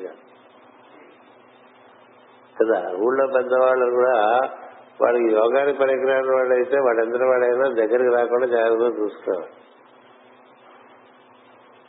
అలా ఉండేదండి. ఎందుకని టైం వేస్ట్ కదా. నువ్వు దేనికోసం వచ్చావు? ఒక సనాతనమైనటువంటి యోగమున జీవులకు అందుకుందాం అనేటువంటి రుచి ఉండేటువంటి వాళ్ళకి అందించి తన వంతు కర్తవ్యంగా అందించి వెళ్ళిపోవటం గురువు పని. అంతేగాని ఊర్లో ఉన్నవన్నీ పోగేస్తున్నాం అనుకోండి, పోగేస్తుంటే ఆ పని తప్ప మిగతా పనులన్నీ అవుతూ ఉంటాయి. అందుచేత తటస్థ స్థితి యోగములలో చాలా పెద్ద విషయం. ఇక్కడ ధ్రువుని తండ్రి తటస్థుడు. అతడు తాత ఎంత గొప్పవాడో చెప్పింది తల్లి, ముత్తాత ఎంత గొప్పవాడో చెప్పింది. తండ్రి గురించి తాను చెప్పలేదు, బహుశా చెప్పినా వాడు ప్రస్తుతం ఒప్పుకునే పరిస్థితిలో లేడు. ఎందుకంటే మంచి రోషంగా ఉన్నాడు తండ్రి. అందుకని పినతల్లి ఇలా చెప్తే తండ్రి మాట్లాడలేదు, అంటే పినతల్లిని సమర్థించలేదు, అలా అని ఈయన పిలిచి పుస్తకించలేదు, రెండు చేయలేదు, అలా ఉండిపోయాడు. అందుకని ఆవిడ గురించి ఈ పద్యంలో ప్రస్తావన లేదు. పద్మమును పుట్టిన లక్ష్మీదేవి హస్తమున పద్మమును ధరించిన సమస్త దేవతల సమక్షమున వెతికి విష్ణుమూర్తిని వరించినది. విష్ణుమూర్తి గొప్పతనం సునీతి కొలిసి తెలియపరుస్తాం. ఒకటేం చెప్పిందంటే గుణముల రూపంలో దర్శనం చేస్తాయని చెప్పింది. రెండోది ఏం చెప్పిందంటే ముత్తాతంతవాడో చెప్పింది, తాజంతవాడో చెప్పింది. తర్వాత లక్ష్మీదేవే మొత్తం దేవతలందరినీ దర్శించి కోరి చేసుకుందిరా విష్ణుమూర్తిని అతడు తన భర్తగా, అంత గొప్పవాడని చెప్పింది. కనుక అంతకన్నా జీవులకు శరణ్యుడెవడు? స్వధర్మమును గూర్చి పరిశోధన చేసుకునకు ఏకాగ్ర చిత్తమును నిలబడి విష్ణువును సేవింపు. వానికన్నా నీ దుఃఖము పోగొట్టగలవాడు ఎవడున్నాడు? వానికన్నా నీ దుఃఖమును పోగొట్టగలవాడు ఎవడున్నాడు? అంచేత నువ్వు స్వధర్మమును గూర్చి పరిశోధన చేసుకునకు. నిజానికి మానవుడిగా పుట్టినటువంటి జీవుడికి స్వధర్మం ఏంటంటే దైవాన్ని చేరటం. దానికి విధానాలు వేరు వేరుగా ఉంటాయి. విధానం వేరు తప్ప దైవాన్ని చేరటం ఎందుకంటే తాను జీవుడిని అనుకుంటున్నాడు కాబట్టి కాదు, దైవమే తానుగా ఉన్నాడని తెలిసిన తర్వాత వాడి నుంచి ఏ కర్తవ్యం నిర్వర్తింపజేద్దాం అనుకుంటాడో దైవం ఆ కర్తవ్యం నిర్వర్తింపజేస్తూ ఉంటాడు. అందుచేత అసలు స్వధర్మం తెలియడానికి కూడా తపస్సు చేయలేదు. నేనేం చేయాలి నేనేం చేయాలని తపన చెందితే బ్రహ్మదేవుడికి విష్ణువు ప్రత్యక్షమై సృష్టి చేయమని చెప్పాడు. పూర్వకాలం అన్నిటికీ తపస్సే మనకి ప్రధానమైనటువంటి ఉపాయంగా చెప్పారు. అందుచేత తపస్సులో నుంచి అన్ని దొరుకుతాయి, అన్ని పరిష్కారాలు దొరుకుతాయి అని పరకగా పరమార్థమును పొందుటకు కారణమైన తల్లి మాటలు విని ధ్రువుడు తన కర్తవ్యమును తానే నిర్ణయించుకునేను. అతను పట్టణం విడిచి ఒంటరిగా బయలుదేరి వెళ్ళుచున్నాను. ఆ వృత్తాంతమును విని నారదుడు వచ్చటికి వచ్చి ధ్రువుని కర్తవ్య నిర్ణయమును గూర్చి తెలుసుకొనెను. పాపం పాపములను హరించినట్టు హరి తన హస్తమును ధ్రువుని శిరస్సుపై పాపములను హరించినట్టు తన హస్తమును ఎవరు నారదుడు నారద మహర్షి ధ్రువుని శిరస్సుపై నుంచి ఇచ్చెను. అసలు ఈ పాపములు హరింపబట్టడానికి హరినాము కదా. హరించును పాతకముల నంబుజనాభ అంటూ ఉంటది. నీ నామస్మరణము హరిహరి పొగడంగా వలదే హరి శ్రీకృష్ణ అంటూ. అంచేత ఈయన నారదుడు ఎప్పుడు మరి అందులోనే ఉంటాడన్న విష్ణువుకు ప్రతి ప్రతిరూపమే నారదుడు కదా. ఆయనలోనూ నారా ఉంది, ఈయనలోనూ నారా ఉంది కదా. ఆయన నారతత్వాన్ని అయనంగా అవసర దర్శనాలుగా తిప్పుతూ ఉంటాడు నారాయణుడు. అయనము అంటే అవరోహణ క్రమము, ఆరోహణ క్రమము అంటే ఇలా సృష్టి ఏర్పడటం, మళ్ళీ దానికి ఆరోహణ క్రమం, మళ్ళీ సాగిపోవటం, అట్లా ఉత్తర దక్షిణాయనగా సాగిపోతుంటుంది నారాయణము. నారా అంటే జీవ ప్రజ్ఞ, అది శాశ్వతరణ ప్రజ్ఞ. దాన్ని ఇచ్చేటువంటి వాడు నారా. దా దా అంటే దానం చేసేటువంటి వాడు. దానించే ద దానము అనేది దానము నుంచే డొనేషన్ వచ్చింది. డొనేషన్ లో కూడా ఆ శబ్దాలే ఉంటాయి కదా. అందుకని దాన దాన అంటాయి కదా. సో నారా దా ఏ ఇస్తాడైనా ఆయన ముట్టుకున్నట్ట అంటే ఇంక మరి నారాయణ దర్శనం చేయడానికి కావాల్సిన అర్హత వస్తుంది.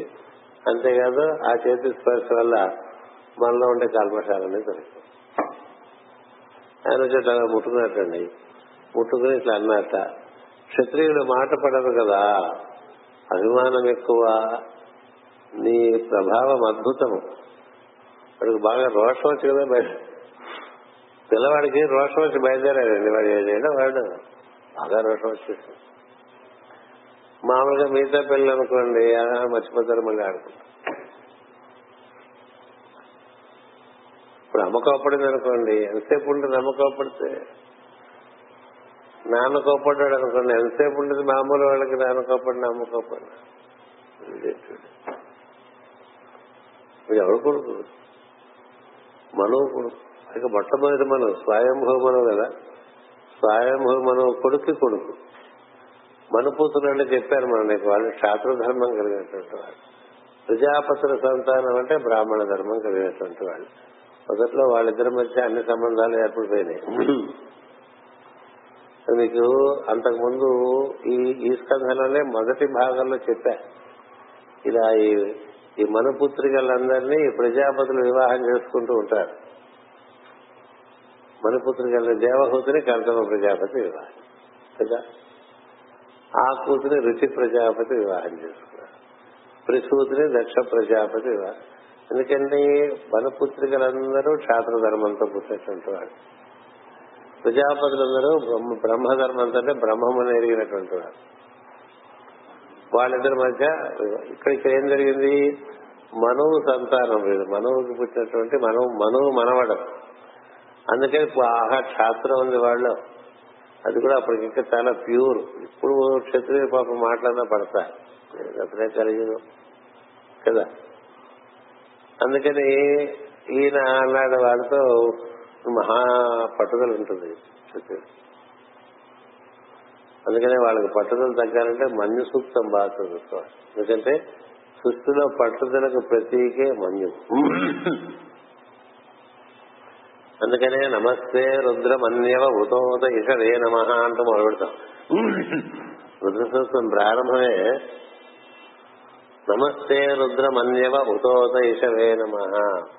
అలా అల్లె తాడెక్కించినటువంటి విలు అది ఎంత పదులుగా ఉంటుంది. పైగా రుద్రమన్యువు, రుద్రుడు మన్యు వచ్చేటంటే ఆయన మన్యు ఎవరు తెలుసా? మేరు పర్వతమే మన్యువుగా ధరిస్తారు. ఆ మన్యుకు తిరుగులేదు. అది అది పట్టుకున్నట్ట అంటే ఇక మరి మొత్తం అంతా ప్రళయాలు. అందుకని అది పట్టుదలకి చిహ్నం. అంత పట్టుదల అది రాసాలు ఆవేశాలు కావేశాలు శత్రుత్వాలుగా ఉందనుకో, దాన్ని సవ్యమైన మార్గంలో పట్టుకెళ్ళాలనుకోండి. పట్టుదల ఉండాలి, కానీ అది ఎటు ఉండాలి పట్టుదల? సద్విషయంలో పట్టుదల. పిచ్చి విషయంలో పట్టుదల ఉంటే ఉపయోగం లేదు కదా. ఇంక వాడితే నీ మొహం చూడండి అన్నాడు, ఇక జన్మంతా వాడు మొహం కూడా ఉన్నాడు అనుకోండి, దాని వల్ల ఉపయోగం ఏముంది? ఇవాళ నుంచి నేను ఎన్నిసార్లు రామనామం చేస్తానని పెట్టుకుని మరి జన్మాంతాలు చేశాను అనుకోండి, దానికి చాలా తేడా ఉంది. అది పట్టుదలే, ఇది పట్టుదలే. అన్ని మధ్య కనిపించాడు ఒక ఆయన, రోజుకు లక్ష రామనామం చేద్దామని పెట్టుకున్నాను సార్, ఆశీర్వదించడం వచ్చాడు. అంటే ఇప్పుడు ఎన్నాళ్ళ నుంచి చేస్తున్నా అంటే ముప్పై రోజుల నుంచి చేస్తున్నాను. ఇవాళ మొదలు పెట్టేవాడు కాదు వాడు, ఆల్రెడీ ముప్పై రోజుల నుంచి ముప్పై లక్షలు అయిపోయి. మరి వాడు అలాంటి వాడు ఆశీర్వదించిన వాడు కదా. మనం కూడా లోపల రాముడిని బాగా తలుచుకుని వాడికి ఆశీర్వాదం ఇచ్చేవరకు అని చెప్పాలి మనం. ఎందుకంటే మనం రోజుకు లక్ష చేయట్లేదు కదా. ఓ లక్ష చేయని వాడు లక్ష చేస్తున్న వాడికి ఆశీర్వచనం ఇస్తే ఆశీర్వచనం ఫలిస్తుంది కదా. అంచేత అది రామ సంకల్పంగా వాడితే మనం అడిగాడు, రాముడు మన మీద జోకేస్తున్నాడేమో అది కూడా ఉంటుంది. అందుకని నువ్వే అది నిర్వర్తించు.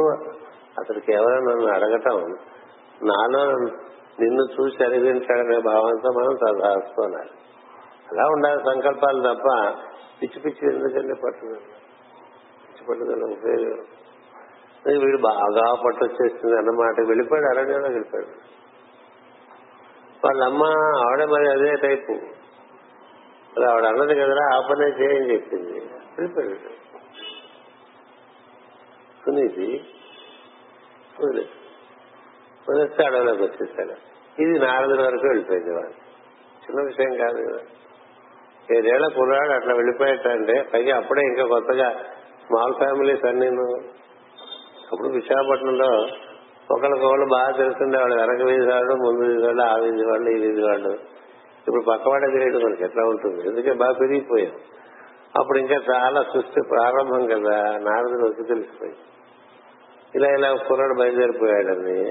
అందుకని అన్నట్ట క్షత్రియులు మాట పడరు కదా, అభిమానం ఎక్కువ, నీ ప్రభావం అద్భుతము అన్నాడు.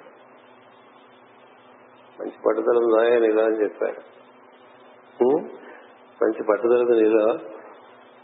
ఇంత చిన్నవాడవయ్యో పినతలి పలికిన పరుషవాక్ర మనసును పెట్టుకుని ఇక బయలుదేరిపోతున్నానగా నాకు ఆశ్చర్యముగానున్నది. నీవు చిన్నవాడము, కష్టములకు ఓర్వలేవు, సకల సంపదలకు నిలయమైన మీ రాజభవనము తిరస్కరించి ఒంటరిగా అచ్చటికి పోగలవు. బంధువులు అయిన వారు నిన్ను అవమానించను అవమానించని మనసు బాధపడదు. అంత మాత్రమును ఇల్లు విడిచిపెట్టి పోనేలా పిల్లవాడవు, నీకు అవమానమేమి, తిరిగి ఇంటికి పోయి సుఖపడము. అట్లా చెప్తే మనమైతే ఇంటికి వచ్చేస్తాము కదా. ఏదో మనం తపస్సును బయలుదేరాం అనుకోండి, ఎందుకంటే అక్కడ దోమలు బొద్దింకలు చాలా ఉంటాయి సార్. అంటే ఇంకా మన ఆగలేదు, పాములు తేలు కూడా ఉంటాయి. ఎందుకంటే మంచి ఇంట్లో చేసుకుని వచ్చేస్తాం. ఇంత జరుగుతుంది జరగదు కదా. ఇంత ఏం జరుగుతుంది, అన్ని నేను కట్టేసి చుట్టూ పెట్టుకుని వాటి మధ్య కూర్చొని ఏం చేస్తాను, తపస్సు చేయలేదు కదా అని చెప్తే వీళ్ళన్నాడు, ఇంత చాలా బాగుంటుంది కదా, నువ్వు ఇంటికి వెళ్ళిపోరా, నీకు ఎందుకు ఈ గొడవ ఉంటా అని చెప్పాడు. ముందు అంటే చూస్తున్నాడు ఇతరులో బలం అంటుందని. తిరిగి ఇంటికి పోయి సుఖపడము అనగా వినగా ధ్రువుడెట్లను సవతి తల్లి వాక్కులు బాణముల వలె తగిలి మనస్సు గాయమైనది. దీనిని నారాయణ ధ్యాన యోగం యొక్క రుచితో మాత్రమే పోగొట్టుకున్నటకు నిశ్చయించుకుంటుంది. ఇక మీరు చూడండి, నారాయణ ధ్యానము ధ్యాన యోగము యొక్క రుచితో, మళ్ళీ రుచి పదం అంటే ఏ రుచి తనకి లేకపోవటం వల్ల తన తండ్రితో ఎక్కలేకపోయాడు. ఆ రుచి తను సంపాదించాలి కదా. అమ్మన్నది అమ్మది సలహా ఇచ్చింది, లేకపోతే పెంచని కోపడ్డది అనేది అలా ఉండగా ఈ ధ్రువుడికి ఏం పట్టిందంటే నాకు ఆ రుచి కావాలి, రుచి కావాలి. అందుకని ఏమన్నాడు, ఒక పక్క ఆవిడ గాయం చేసిన మాట నిజమే నిజమే నా మనస్సుని అది పోవాలన్నా నాకు నారాయణ యొక్క ధ్యానం కావాలి. నారాయణ ధ్యాన యోగం యొక్క రుచితో మాత్రమే పోగొట్టుకున్నటకు నిశ్చయించుకుంటుంది అని. అంటే ఏంటి, మనకి బాగా గాయం జరిగింది అనుకోండి, మనసుకి జీవితంలో మనకి సన్నివేశాలు వస్తుంటే దాంతో మనసు గాయపడుతుంది కదా. ఆ గాయపడ్డ మనసుకి బాధ దొరకాలంటే మళ్ళీ ఉపాయం భగవన్నామస్మరణే గుడ్లే. అందుకని మనకి ఏదైనా ఒక బాధ కలిగే విషయం గుర్తొస్తున్న వెంటనే ఏం చేయాలంటే స్మరణ చేయాలి. ఆ స్మరణ ఔషధంలాగా పనిచేస్తుంది. లేకపోతే ఆ గాయం అంతకంతకి పెద్దదైపోయి మనని చాలా విధాలుగా బాధ పెట్టేస్తుంది. చాలా మంది అందుకే డిప్రెషన్స్ లోకి వెళ్ళిపోతూ ఉంటారు, తట్టుకోలేకగా డిప్రెషన్స్ లోకి వెళ్ళిపోతారు. అందుకని డిప్రెషన్ వస్తున్నప్పుడే స్మరణ దొరికిందనుకోండి, అది కూడా పూర్వజన్మ సుకృతమే. అందరూ స్మరణలోకి వెళ్ళలేరు. బాగా డిప్రెసివ్ గా ఉండేవాడికి స్మరణ చేసుకోమని చెప్తే వాడికి మండిపోతుంది, చాలా ఉచితంగా అలా పోతలు కంటాడు. అందుకని ఆ డిప్రెషన్ అలా ఉంటుంది. అందుకని ఆ టైంలో డిప్రెషన్ రాకుండా స్మరణ చేసుకోమని చెప్తే స్మరణ చేయగలిగినటువంటి పరిస్థితి కూడా ఒక అదృష్టమే.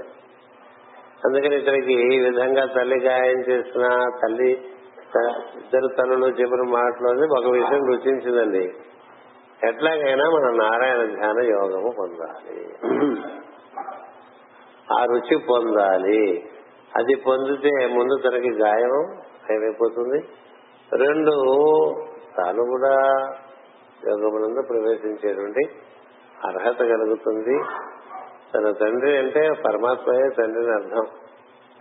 అంచేత ఆయన సాన్నిధ్యం తను దొరికేటువంటి అవకాశం లభిస్తుందని నేను అలా నిర్ణయం చేసుకున్నానని చెప్పాడు నారద మహర్షి.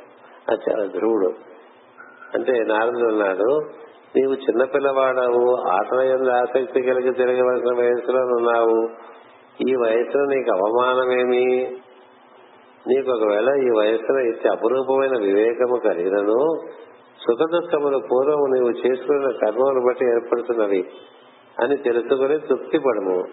లోకమును వివేకవంతులు తెలుసుకుని సుఖ దుఃఖములను సంతోషముగా అనుభవించు వారికి లొంగక ఉన్నారు అన్నాడు. అలా ఉన్నప్పటికీ కూడా నీకు పొల్లి ఇలా బాధపడుతున్నానంటున్నావు కదా, బాధ అనేటువంటిది మనకి ఎదురుకు చేసుకున్న దాన్ని బట్టి వస్తూ ఉంటుంది. సుఖం వచ్చినా చేసిన మంచి నుంచి వస్తుంది, దుఃఖం వచ్చినా చేసిన జ్ఞానంలో చేసిన పనులు బట్టి వస్తుంది. అంచేత అలా వివేకించుకుని తృప్తి పడిపోతే గొడవ ఉండదు కదా అన్నాడు. ఎందుకలా అన్నాడు, వీడు అందరితో ఆగుతాడా ముందుకెళ్తాడా? అలా చాలా మంది తృప్తి పడిపోతారు.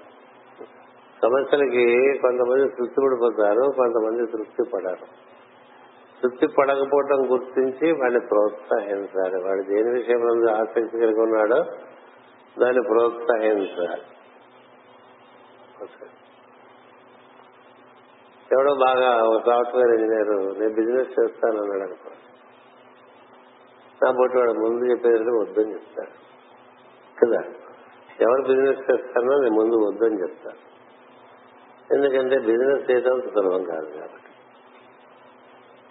స్వానుభవం మీద, అంటే నా అనుభవం కాదు, ఇతరుల అనుభవం మీద నేను నేర్చుకున్నాను. అది అది కూడా తెలియదు, ఎందుకంటే పక్క వాళ్ళ అనుభవం కూడా మనం అనుభవంగా మనం అనుభవించేసే అనుకోండి.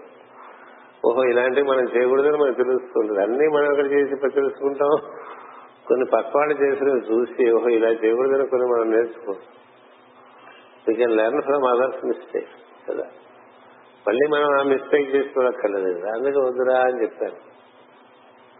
వద్దురా అని చెప్పిన మళ్ళీ వచ్చి నాకు ఎందుకు అదే చేద్దాం అనిపిస్తుంది అంటే వద్దమ్మా అని కొన్ని కథలు చెప్పాను. ఎవరెవరు ఏ విధంగా పాడైపోయారో బిజినెస్ చేసి, అయినప్పటికీ వాడు బిజినెస్ చేస్తారు. మళ్ళీ వారం తర్వాత వచ్చి మళ్ళీ అడిగాడు అనుకోండి, ఎవరి బిజినెస్ చేయటం వీళ్ళు వాడి జీవన ప్రయోజనానికి పనికొచ్చే విషయాన్ని గుర్తించి వాడిని అప్పుడు సరే కానీ అని మనకు తోచిన సలహా ఇవ్వాలి. అది అంటే తెలిసిన వారు తెలియని వారి విషయంలో నిర్వర్తించాల్సిన విషయం ఇక్కడ కనిపిస్తుంది. ఒకసారి ఏదో చెప్పాడు ధ్రువుడో మాట చెప్పాడు, మళ్ళీ ఇంకోసారి చెప్పాడు, మళ్ళీ ధ్రువుడో మాట చెప్పాడు, మళ్ళీ ఇంకోసారి చెప్తున్నాడు. ఏం చెప్తున్నాడు, నువ్వు హాయిగా అయితే అడ్జస్ట్ అయిపోవో, ఏమైనా వస్తుంటాయి పోతుంటాయి, దీని గురించి ఇంత వరి అయిపోతాయి ఎందుకని చెప్పి చెప్పాడు. దైవం అనగా పూర్వకర్మల ఫలము దాని వశమున సుఖ దుఃఖములు కలుగుతుండదని గ్రహించి అంతటితోనే కొందరు సంతృప్తి పొందుతున్నారు, నీవును అట్లే పొందువు కాదు కూడదని తల్లి చెప్పిన యోగ మార్గం అనుసరించి ఈశ్వరానుగ్రహం పొందగలిగితివా. మహాయోగేంద్రులు కూడా సంగము లేని స్థితిని పొందుటకు అనేక జన్మలు సాధన చేసి కింద మీద పడుతున్నారు. సమాధి స్థితిని సాధించిన వారు కూడా నీవు చెప్పిన నారాయణ మార్గము తిరిగి లేకున్నారు. అతను ఆరాధించిన కష్టము, ఫలితము లేని ప్రయత్నమును మానము కాదు, మోక్షము కావాలని నిశ్చయించుకుని ఏంటివా వినుము, జీవితమున కలుగు సుఖ దుఃఖములు తాత్కాలికములు, అందేది దైవవశమున కలుగును, దానికి సంతోష పడువాడు జ్ఞానియే మెరగగలడు. నీకు కలిగిన అవమానములకు బాధపడుతున్నావు, నీకు మోక్షమేమి, అవమానములకు బాధపడని జ్ఞానము కలిగిన వెనుక కదా మోక్షము. రోషపడి తపస్సు చేస్తావు తప్ప దేవుడి మీద రుచి కోసం మోక్షం దైవారాధన చేయట్లేదు కదరా అని చెప్తుంది. ఇది ఒకటి అంటే రోషంతోనూ ఆవేశంతోనూ విరహ లేకపోతే ఒక నిస్పృహలో నుంచి మనం ఒకటి మొదలు పెట్టామనుకోండి, ఆ సన్నివేశం పోగానే ఆరాధన బలం తగ్గిపోతుంది కదా. అంటే మనకి మామూలుగా చిన్నతనంలో పరీక్ష రిజల్ట్స్ ముందు బాగా ఏది ఆంజనేయ స్వామి గుడి చుట్టూ గడప చుట్టూ తిరగటం, మొక్కటం, మొదటి కొబ్బరికాయలు కొట్టడం ఏదో చాలా చేసేస్తాం కదా. అయినప్పటికీ కావాలేదు అనుకోండి, మన్నాడు వెళ్తాం వెళ్ళాలి, ఇప్పటికి తెలిసిపోయింది కదా రిజల్ట్, ఇంకేది తెలిసి రిజల్ట్ బాగా వచ్చింది అనుకోండి, ఆ రోజుకి ఎక్స్ప్రెస్ గ్రాటిట్యూడ్ ఒకసారి వెళ్ళి దండం పెట్టేసి ఇచ్చేస్తాను కొబ్బరికాయలు కొట్టడం. కొంతమంది తెలివిగా డీల్ పెట్టుకుంటారు, అందుకని నాకు నేను అనుకున్నట్టుగా వస్తేనే నువ్వు కొడతానని పెట్టుకున్నాను, నాకు వేస్ట్ కదా కొబ్బరికాయ. కొంతమంది ఆవేశానిపై నేను ముందే కొట్టేస్తాను, స్వామి సంతోషిస్తాను, ముందే కొట్టేస్తాను. ముందు కొట్టినా తర్వాత కొట్టినా నువ్వు రాసిన దాన్ని బట్టి అక్కడ రిజల్ట్ కదా. అందుచేత ఈ విధంగా మనము వేరే కారణం చేత మనం దైవాన్ని ఆరాధన చేస్తున్నప్పుడు ఆ కారణం యొక్క బలం తగ్గంగానే ఆరాధన కూడా తగ్గిపోతుంది.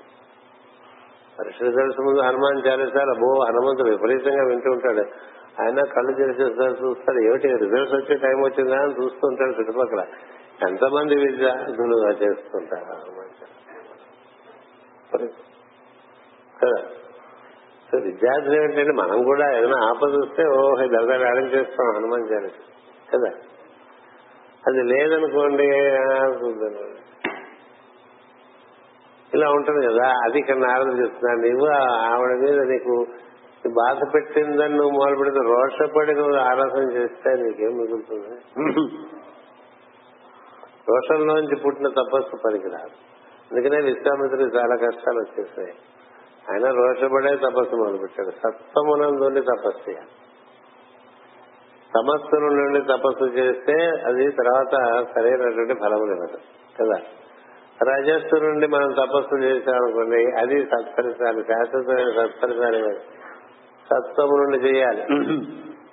ఇంకొకటి ఉన్నది, ఆ మధ్య ఒక ఆయన కలిశాను, ఒక సన్యాసి, ఆయన చాలా మంచివాడు, సుహృదయుడు, చాలా ఆరాధన చేస్తూ ఉంటాడు.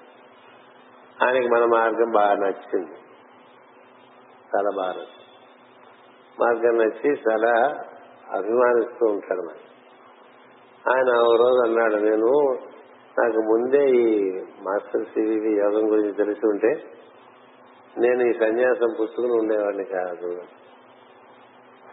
సన్యాసం పుచ్చుకున్న తర్వాత అందులోంచి బయటికి రాకూడదు, అందుచేత నేను ఇందులోనే ఉండి ఆరాధన చేసుకుంటానని చెప్పాను. ఆయన అలా చెప్పారు. ఆయన మీ సన్యాసం మరి ఎందుకు తీసుకున్నారు అసలు ముందని నేను అడిగితే ఆయన చెప్పాడు, ఆయన ఇంగ్లాండ్ లో డాక్టర్ గా చదువుకుంటున్నప్పుడు ఎంబీబీఎస్ కి ఇంగ్లాండ్ వెళ్ళాడు. ఆయన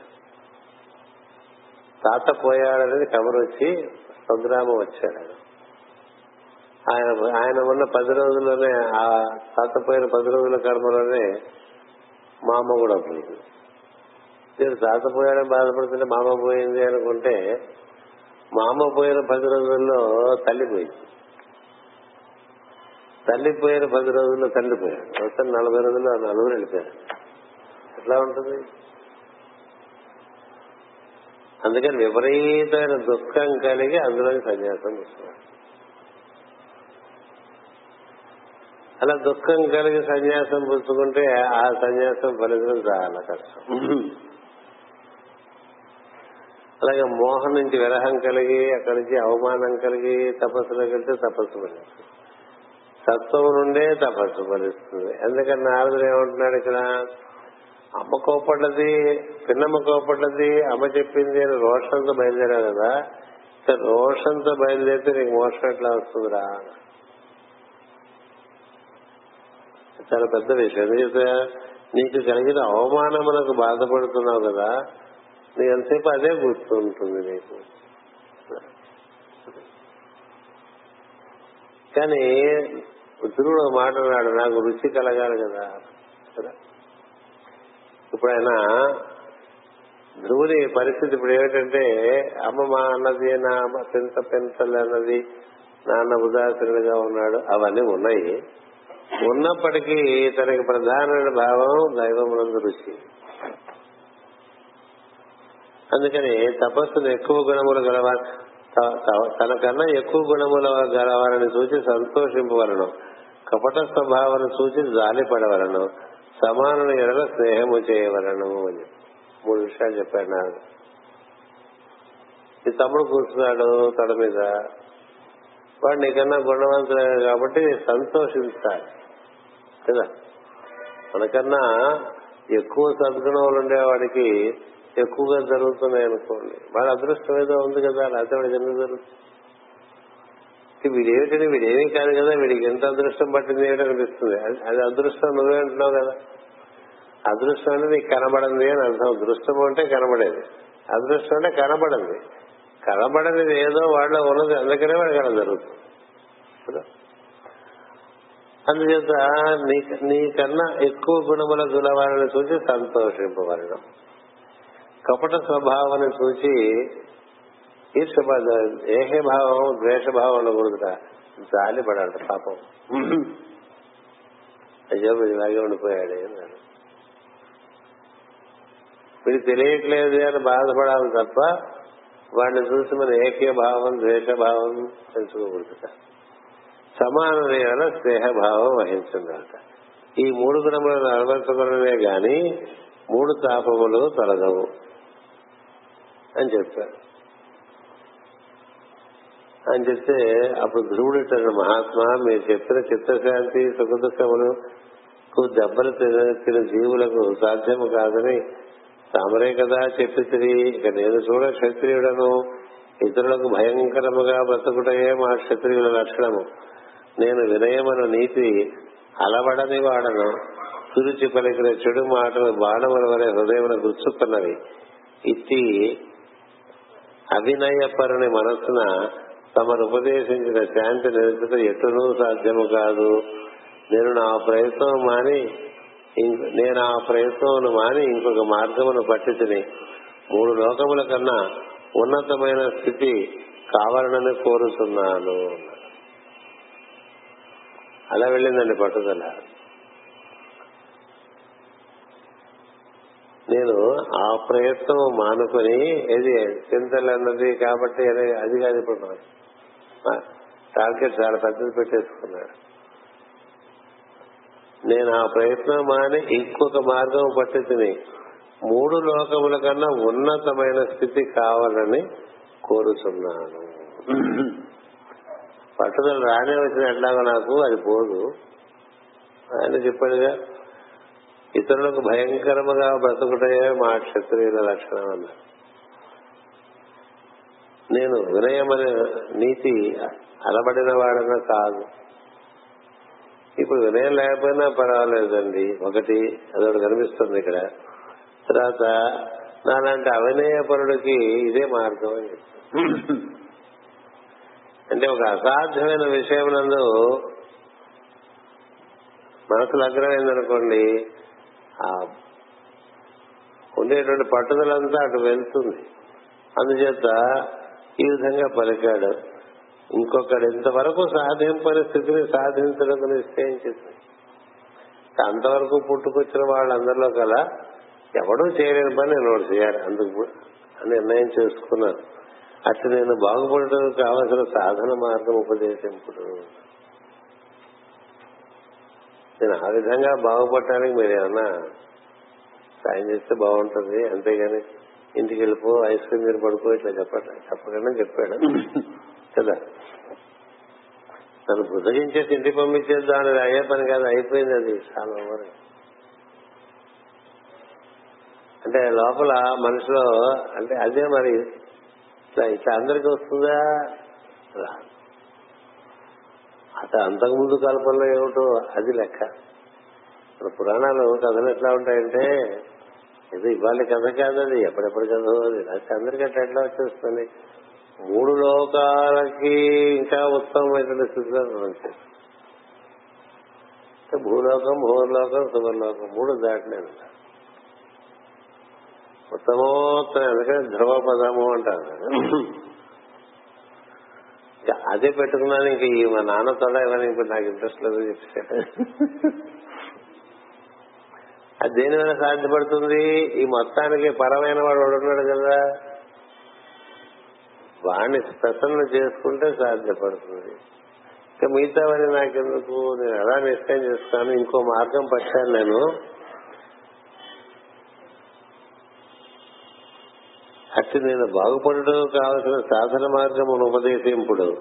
మీరు భగవంతులకు చతుర్ముఖుని తొడపైన పుట్టింది అన్నాడు. మళ్ళీ మళ్ళీ వచ్చిన తోడ మీకు ఆ మార్గం తెలిసి, ఎందుకంటే మీకు యోగ మార్గం అందు నిష్ణాతులు కదా. నారద మహర్షి అంటే మాత్రమే యోగేశ్వరుడు, ఆయన యోగేశ్వరుడు. మరి ఆయనకి తెలియని మార్గం ఉంటుంది. అందుకే నాకు మార్గం ఉపదేశించండి, మీరు ఆ మార్గంలో ఉండేటువంటి వాళ్ళు కదా. మీరేమో మీ నాన్న తొడలో చూపుతారు, నేనేమో మా నాన్న తొడ ఎక్కడానికి పోయాను. అంచేత నేను కూడా ఇప్పుడు నాన్న తొడ కాదు, ఆయన సరి చాలా పెద్దదైనటువంటి ఒక ఆశయం నేర్పరచుకున్నాడు. అందుకని మీకు నాశగా దీనికి రాష్ట్ర వ్యాఖ్య చిన్న రాష్ట్రం చిన్న వివరణ. మీకేమి మీ జన్మస్థానమే మీ తండ్రి తొడ, నేను నా తండ్రి తొడపై కూర్చుని కూడా కోసుకురలేదు కదా అని రాశారు. మీరు వీణానాదము చేతులు లోకహితము కోరి సూర్యుని వల్ల సంచరిస్తున్నారు అనివి నారదుడు. బాలక, నేను నీకు చెప్పేదేమి, నిన్ను మోక్ష మార్గములకు ప్రేరే ప్రేరేపించేవాడు వాసుదేవుడు అని స్పష్టమవుతున్నది. అంటే ఇతను he has set a different target, ఒక నూతనమైనటువంటి అత్యుత్తమైనటువంటి ఒక ఆశయాన్ని ఏర్పాటు చేసేసుకున్నాడు ఈ మొత్తం జరిగిన ఘటనలోంచి. అందుచేత నారదుడికి అర్థమైంది, వీడు ఊరికే ఏదో ఆ లోకల్ ఇష్యూలో ఉండిపోలేదు.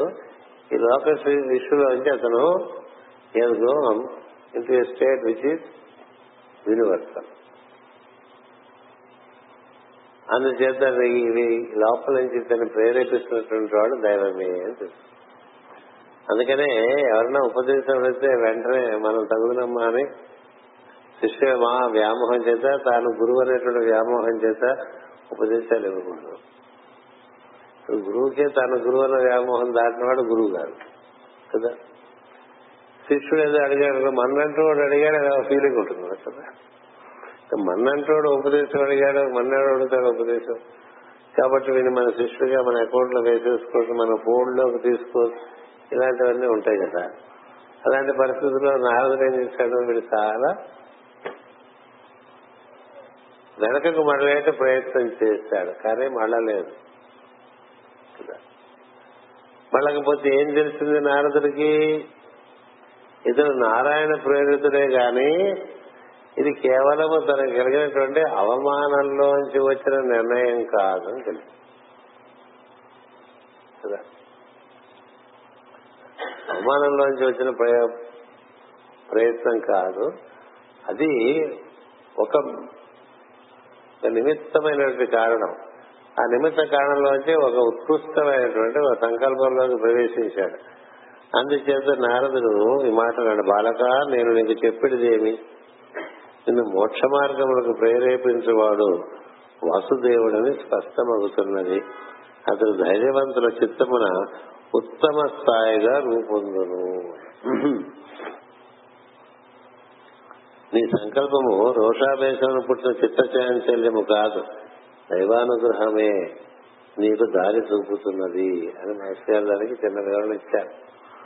అందుచేత నిమిత్త కారణం ఏదైనా గమ్యాన్ని చేరట కావాల్సిన దృఢమైన సంకల్పం అక్కడ ఏర్పడ్డది కాబట్టి ఆ సంకల్పానికి దాన్ని నిర్వీర్యం చేయడానికి ప్రయత్నం ఒకటి సద్గురు ప్రయత్నం చేసినప్పటికీ ధ్రువుడు దాన్ని నుండి వెనకకు మరడలేదు కనుక అతనికి నారదుడు ఉపదేశం చేయడం అనేది జరిగింది. ఇన్ని రకాల మనోభావనలో ఇలాంటి మార్పులు ఎన్నో ధ్రువుల్లో ఆ సన్నివేశం నుంచి కలుపుకుంటూ వచ్చి చివరికి అక్కడ స్థిరపడ్డది.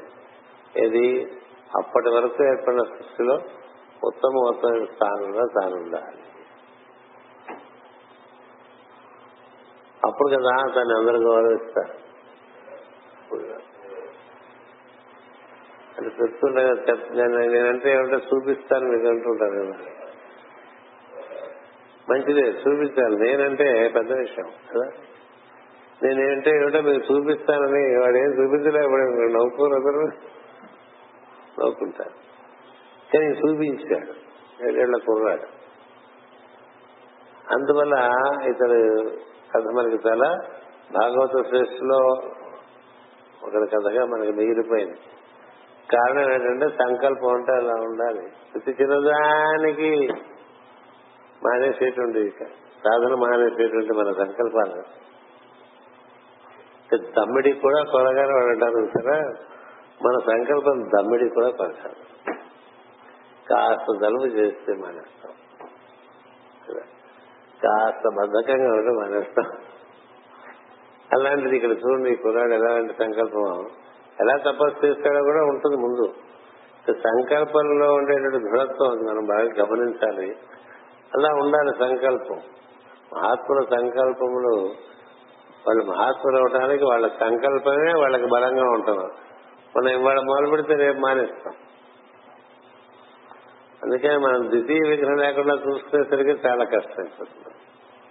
అదేమిటో రెండో రోజే వచ్చేస్తున్నది ఆటంకం.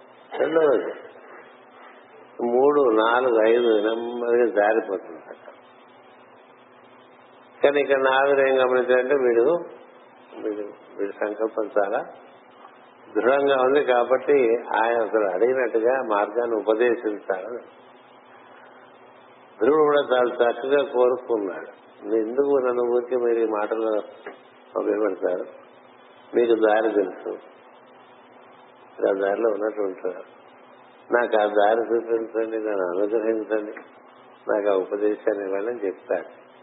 అందుచేత నారదుడు ఉపదేశం ఇవ్వటానికి ఉపక్రమిస్తాడు. ఆ విధంగా మనకి ఈ రోజున ధ్రువోపాఖ్యానం నడిచింది. మళ్లీ పై తరగతి పై ఆదివారం అనుకుంటుంది. స్వస్తి ప్రజాభ్యః పరిపాలయంతాం న్యాయేన మార్గేణ మహిం మహేషా. గోబ్రాహ్మణేభ్యః శుభమస్తు నిత్యం. లోకాః సమస్తాః సుఖినో భవంతు. లోకాః సమస్తాః సుఖినో భవంతు. లోకాః సమస్తాః సుఖినో భవంతు. ఓం శాంతి శాంతి శాంతి. వాళ్ళు చెప్పిన విషయాలు నిజానికి చాలా సాధన రహస్యాలు ఉన్నాయి. ఒకసారి మీరు చదువుకుని గుర్తించుకోండి. ఎందుకంటే సునీతి చెప్పిన విషయాల్లో చాలా రహస్యాలు ఉన్నాయి, సురుచి చెప్పిన విషయాల్లో చాలా రహస్యాలు ఉన్నాయి, నారద మహర్షి చెప్పిన విషయాల్లో చాలా రహస్యాలు ఉన్నాయి. ఒకసారి గుర్తించుకోండి.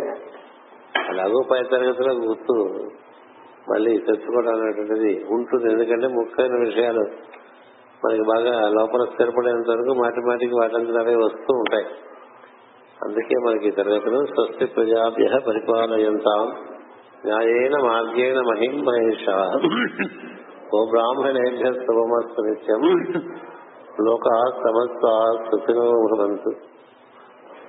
లోకాః సమస్తాః సుఖినో భవంతు. లోకాః సమస్తాః సుఖినో భవంతు. ఓం శాంతి శాంతి శాంతి.